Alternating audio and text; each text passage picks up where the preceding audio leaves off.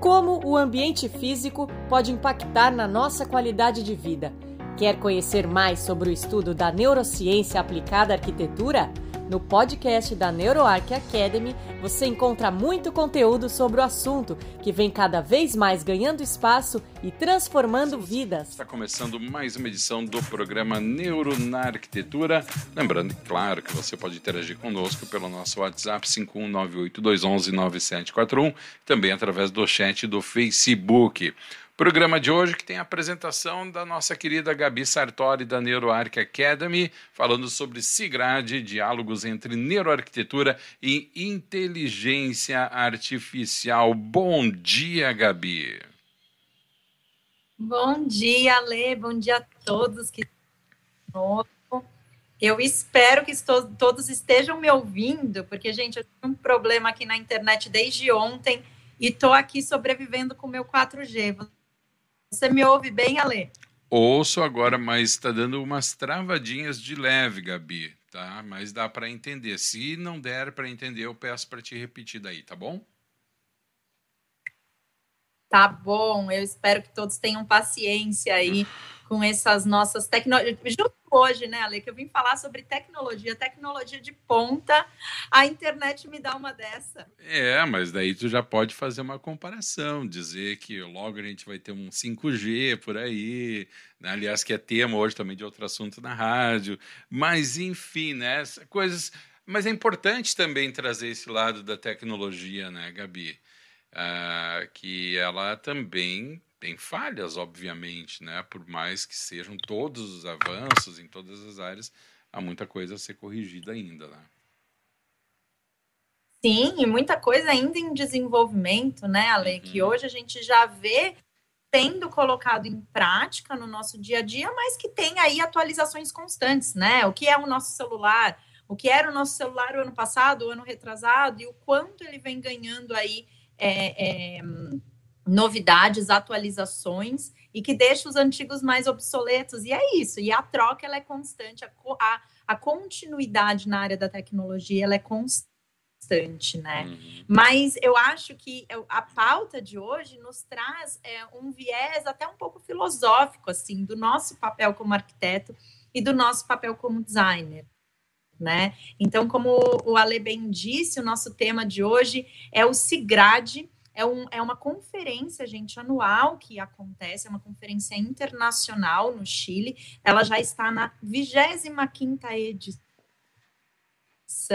Então, eu vou até ler aqui para vocês a Conferência Internacional da Sociedade Ibero-Americana de Gráfica Digital. Uhum. Né? Então, eu tive a honra de ser convidada para participar de um dos painéis desse evento, que estava justamente tratando o tema da inteligência artificial e da neuroarquitetura, né, onde cada um aí pode de repente auxiliar, essas áreas podem auxiliar umas às outras para para a gente desenvolver novas tecnologias, desenvolver novos conhecimentos e desenvolver nova arquitetura, por que não, né? Uhum. É, e daí, olha que interessante, né? O convite veio do professor da Universidade do Chile, é, o doutor Pedro Sousa, depois eu também vou contar um pouquinho da, da pesquisa que ele vem desenvolvendo hoje na Universidade do Chile. Mas logo quando ele me chamou, eu até falei assim, eu falei, poxa, Pedro, eu não tenho expertise na área da inteligência artificial, né? Me sinto até uma... Não, não tenho know-how para falar sobre isso, posso falar sobre neuroarquitetura, mas, inclusive, ele não, Gabi, eu quero que você traga o que você vem desenvolvendo hoje com a Academia Brasileira Uhum. Justamente para a gente ter um contraponto na questão do diálogo. E eu achei isso interessante. Porque daí logo me veio, Ale, na primeira conferência que a gente fez no NeuroArc Day, a gente teve um papo muito bacana com a pesquisadora de futuros, Lígia Zottini. Ela é uma grande parceira da academia, inclusive ela fez um webinar recente para os nossos membros no membership. E eu me lembro que na fala dela lá em 2019 foi uma fala que me tocou muito, porque ela veio com, ela já veio colocando o pé na porta, assim, é, no sentido de que uh, daqui uh, alguns anos, né? Ela falava aí de um futuro próximo, em 10 anos, quais seriam as profissões que seriam é, em grande parte automatizadas e ela disse que a arquitetura era uma dessas profissões. Uhum. Né? E, e, o automatizar, a automatização da, da arquitetura, ela vinha até num sentido de que precisamos realmente repensar o que vamos fazer, né, por conta da ajuda da tecnologia, o que a tecnologia nos possibilita. E naquela época ela já falava sobre a inteligência artificial uhum. e o que a uhum. inteligência artificial, através dos dados coletados, poderia gerar de arquitetura. Né? Uhum. Né? E aquilo mexeu comigo de uma forma. Né? Imagina, arquiteto, né? A gente tem aí, poxa, nós somos criativos, né? Ninguém vai projetar a, a, a casa o Alexandre da mesma forma que eu vou projetar? Como assim ela vem me dizer que a arquitetura vai ser completamente automatizada, né? Eu fiquei com aquilo na cabeça, falei, caramba, será que é realmente um futuro possível? Será que é para isso que nós estamos caminhando?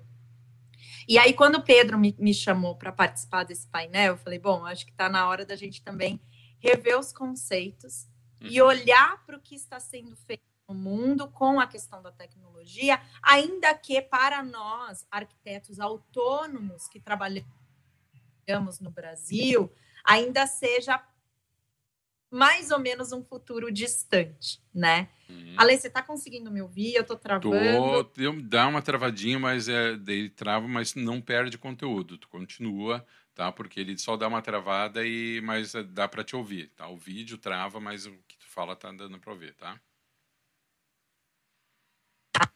Ah, ótimo. E daí, então, né, fui participar desse painel, fiz o meu talk contando um pouquinho do que nós estamos desenvolvendo dentro da NeuroArc, inclusive com as ferramentas que foi o programa passado da PRI, para quem uhum. acompanhou, quem não acompanhou, procure aí nas plataformas da rádio, é, contando um pouquinho do que hoje nós, na, na, na área da academia, e, e, com pouca tecnologia e a gente sabe que com pouco investimento, que nós conseguimos desenvolver.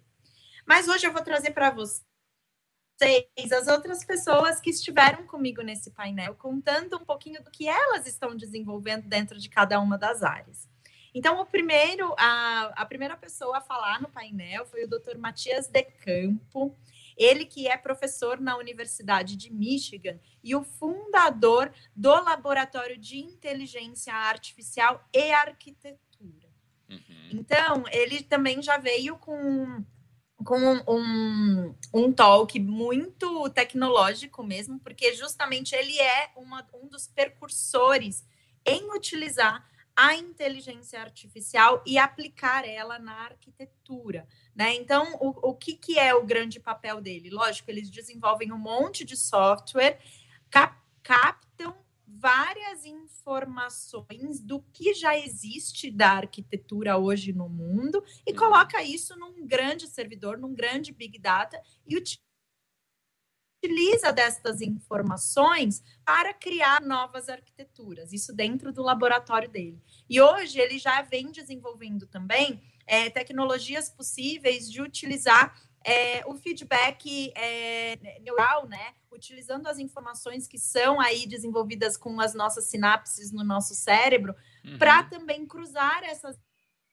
informações e criar com isso novas arquiteturas. E daí a gente fica, a gente olha uma coisa dessa e a gente fala, uau, né? Eu não tenho nem ideia de como isso é feito, de como as pessoas estão desenvolvendo algo com relação à arquitetura só que eu achei muito interessante, ele, ele mostrou diversos projetos que hoje estão em andamento lá no laboratório dele, mas ele finalizou a fala dele de uma forma, eu acredito, muito responsável e muito ética. Uhum. Porque quando a gente começa a falar de inteligência artificial, a gente acaba tendo um pouco de receio, um pouco de medo, né? No sentido de que tá, quem agora está comando? Será que sou eu que estou no comando? Será que sou uhum. eu o ser criativo? Ou será que é a máquina que está fazendo isso por mim? Uhum. Né? E daí ele levantou a bandeira, finalizando justamente com isso, assim, questionando quem vai ser a pessoa por trás da máquina, que vai dar os comandos para a máquina e que vai permitir ou não permitir com que ela gere seja possível ou não.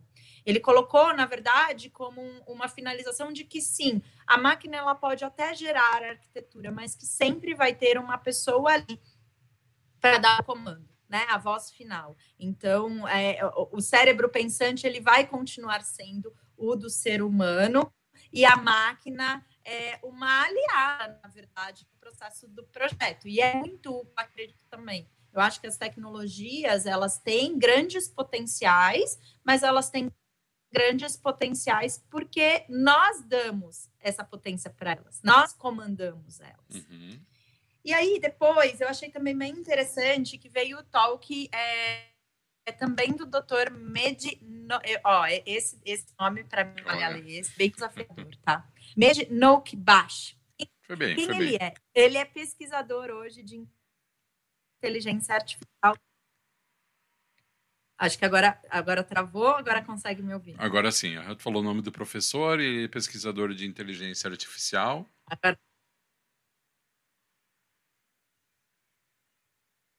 e ser pesquisador de inteligência artificial da Autodesk. Uhum. Então, olha que bacana o que hoje eles já estão desenvolvendo dentro da Autodesk. Eles pegaram um case, um, um escritório grande de arquitetura internacional, e trouxeram esse case para dentro da Autodesk para justamente utilizar a inteligência artificial como arada no processo do projeto. Então, qual que era a dor desse grande, desse grande escritório de arquitetura? Era justamente o período do processo. A gente, como arquiteto e designer, sabe que a gente vai lá, faz o briefing, faz o primeiro estudo, e esse processo do recolher as informações, levar para dentro do nosso escritório, desenvolver um projeto, um pré-projeto, um conceito, levar de volta para o nosso cliente, receber o feedback levar para o escritório de volta, refazer o projeto se demorar. Né? E, inclusive, ele, ele, ele mensurou isso, que esse processo dentro desse escritório de arquitetura, ele levava cerca ali de três a quatro semanas para acontecer, né? Uhum. E aí, dentro do que eles estão desenvolvendo hoje na área de inteligência artificial, eles estão desenvolvendo um software, então, que possibilita é, você várias informações dentro de... Gabi, Gabi. Informações justamente para informações e desliga o cliente projeto. Então, o projeto vai saindo... Gabi, Gabi, uh, vou pedir que interrompa um pouco, porque tá, tá trancando... Agora começou a trancar bastante. Começou a trancar bastante, Gabi. Agora, acho porque eh, deu para entender até quando falou que eles estão fazendo uma pesquisa que possibilita, depois travou tudo.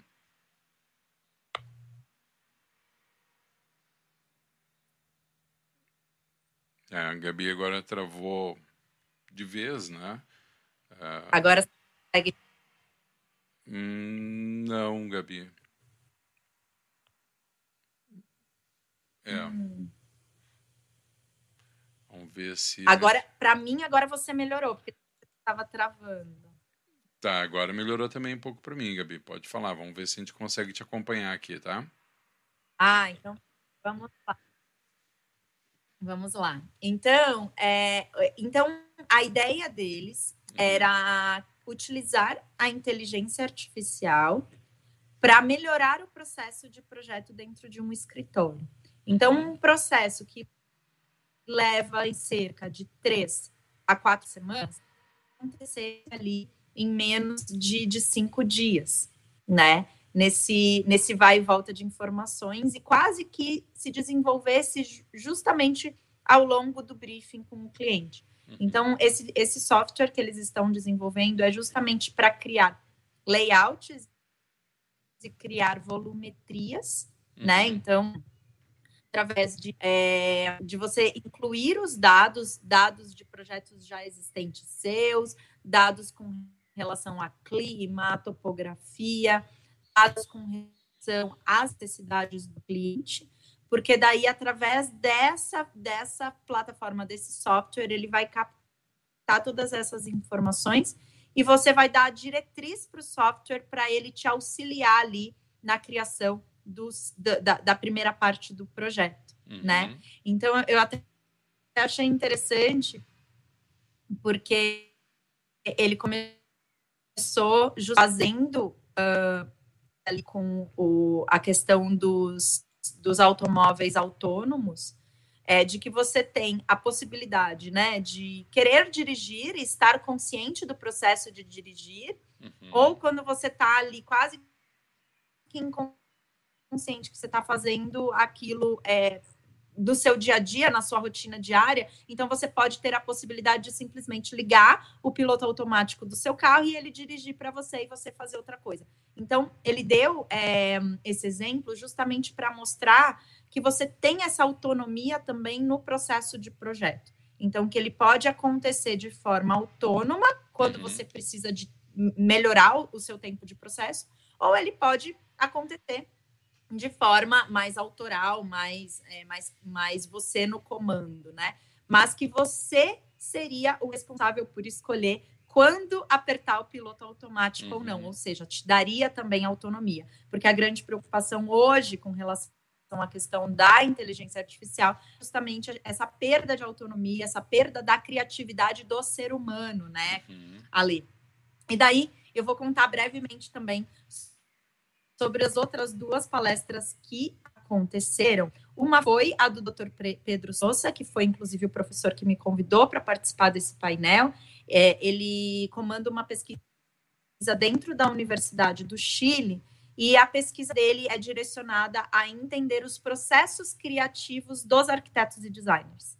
Então, ele estuda qual é a resposta ali é, cognitiva, né? Uhum. Como que uh, se dá o processo criativo para designers. Então, é um tema fascinante, né? Porque vai justamente de encontro a esse paralelo. Ok, a gente tem a, a, a inteligência artificial que pode gerar projetos para gente, mas temos aqui o nosso cérebro, né? A nossa inteligência humana tão criativa que também faz essas esses projetos. Em como isso se dá? Como é o processo criativo de um arquiteto designer? Uhum. Será que o arquiteto ele processa, a cognição dele é diferente de uma pessoa que não passou pela habilidade, pela, pelo aprendizado da habilidade de ser arquiteto designer?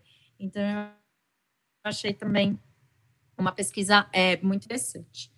E aí, a finalização desse painel foi com a, a, a pesquisadora Catarina Hitcher Lum, ela que hoje é, é ela está fazendo o doutorado dela na Universidade de Harvard.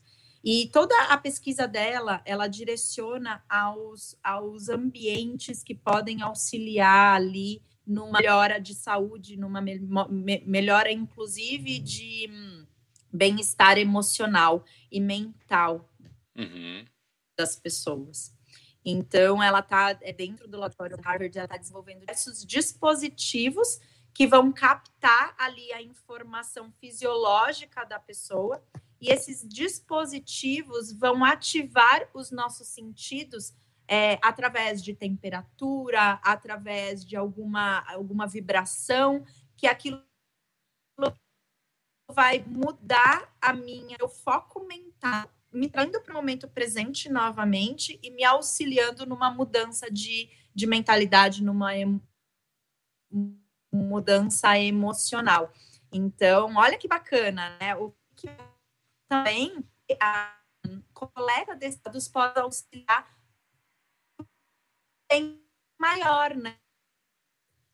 A melhora aí da nossa Gabi, travou bastante no finalzinho agora, estava indo bem, agora no finalzinho travou, dizendo, quando falou que pode auxiliar. Pode auxiliar na nossa melhora, na nossa saúde, né? Inclusive uhum. na nossa saúde mental, uhum. algo que hoje está aí na ponta por conta de todo, de tudo que nós vivemos por conta da pandemia, né, Ale? Uhum. Então, o que eu fiquei, o que, e daí, assistindo a todas essas palestras, né, eu, o, o que ficou para mim é que a, hoje a tecnologia, em especial a inteligência artificial, né, a coleta desses dados uhum. é, para uma utilização futura na arquitetura, ela vai nos auxiliar nos auxiliar sim a fazer ambientes melhores, ambientes melhores para os ser huma seres humanos, mas que nós não podemos esquecer as nossas raízes, o porquê de fazer isso, né? uhum. né? Então, ok, nós estamos melhorando os nossos processos, mas para que eu estou melhorando meu processo, uhum. né? É para uma qualidade de vida melhor, é para que eu tenha mais tempo para criar outras coisas, é para que eu possa evoluir de uma outra forma, entendendo melhor o comportamento humano, a, a questão da saúde humana, a questão da saúde mental. Então, eu vejo sempre para o lado do, do bem. Lado né? positivo. E assim eu espero realmente que ele, ele se. É, É, eu, eu vou te dizer assim, Gabi, a gente está indo para o final, mas para iniciar... Agora você confia. Agora deu uma travada aqui nossa querida Gabi. Consegue me ouvir, Gabi?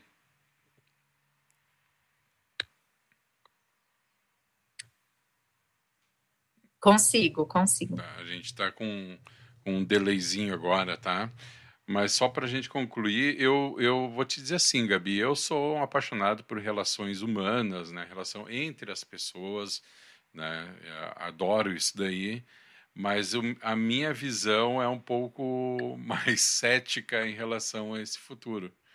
Né? Eu acho que, claro, a, a, as questões como amor, empatia, criatividade, que são sentimentos muito próprios dos seres humanos, acho que elas não têm como serem uh, transportadas para dentro de uma máquina, porque isso se baseia muito em questões como tato, olhar, uh, vivências, né? Então, mas o restante, eu acho que só não vai ser automatizado se não for uma prioridade de quem está lá.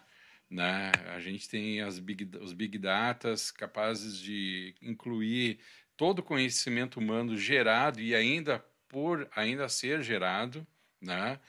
É, eu, eu vejo assim com uma maneira bastante cética, inclusive, é, e é bom tu trazer que essa realidade ainda não não está aqui, né? Talvez leve para chegar no Brasil muito tempo, mas eu consigo ver assim, inclusive, que a máquina vai se autogerenciar no sentido de gerar mais conhecimento e de, né, sem ter tanta interferência humana. Mas eu concordo contigo, por exemplo, na questão que diz da questão da opção das pessoas e dos profissionais. Eu acho que não vai ser uma regra, vai ser uma opção isso daí. Assim como, por exemplo, os bancos, né?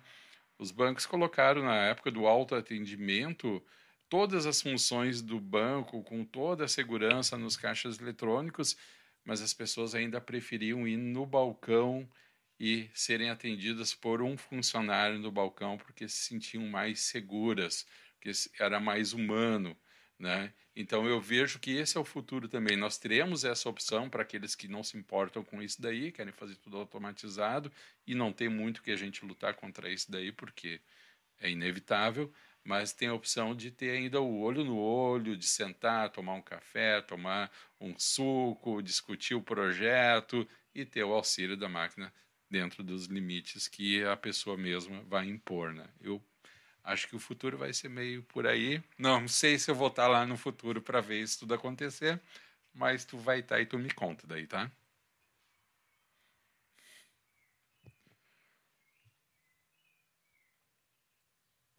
Combinado, Ale. Eu também não sei se vou estar nesse futuro ah, para ver tá, isso, até mas até eu gostaria de terminar com uma frase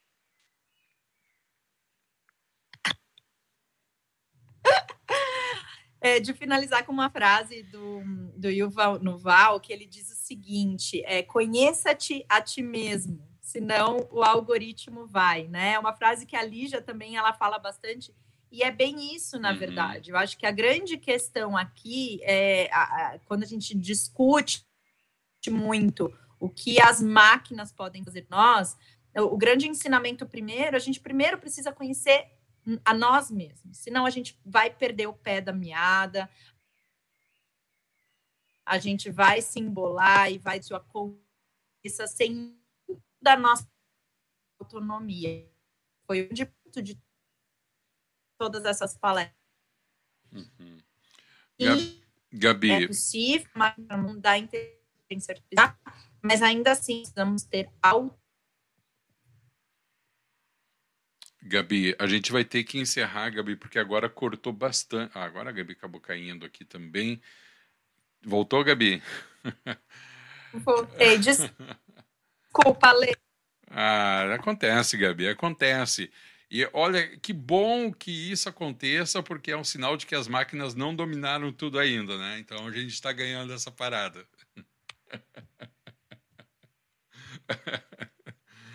Gabi, vamos encerrar aqui.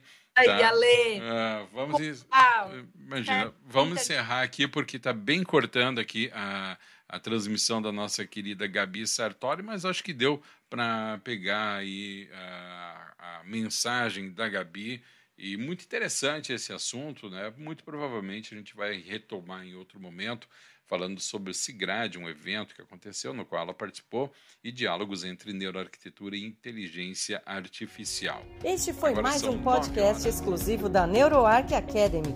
Para ter acesso a outros conteúdos mais completos, faça parte do nosso membership.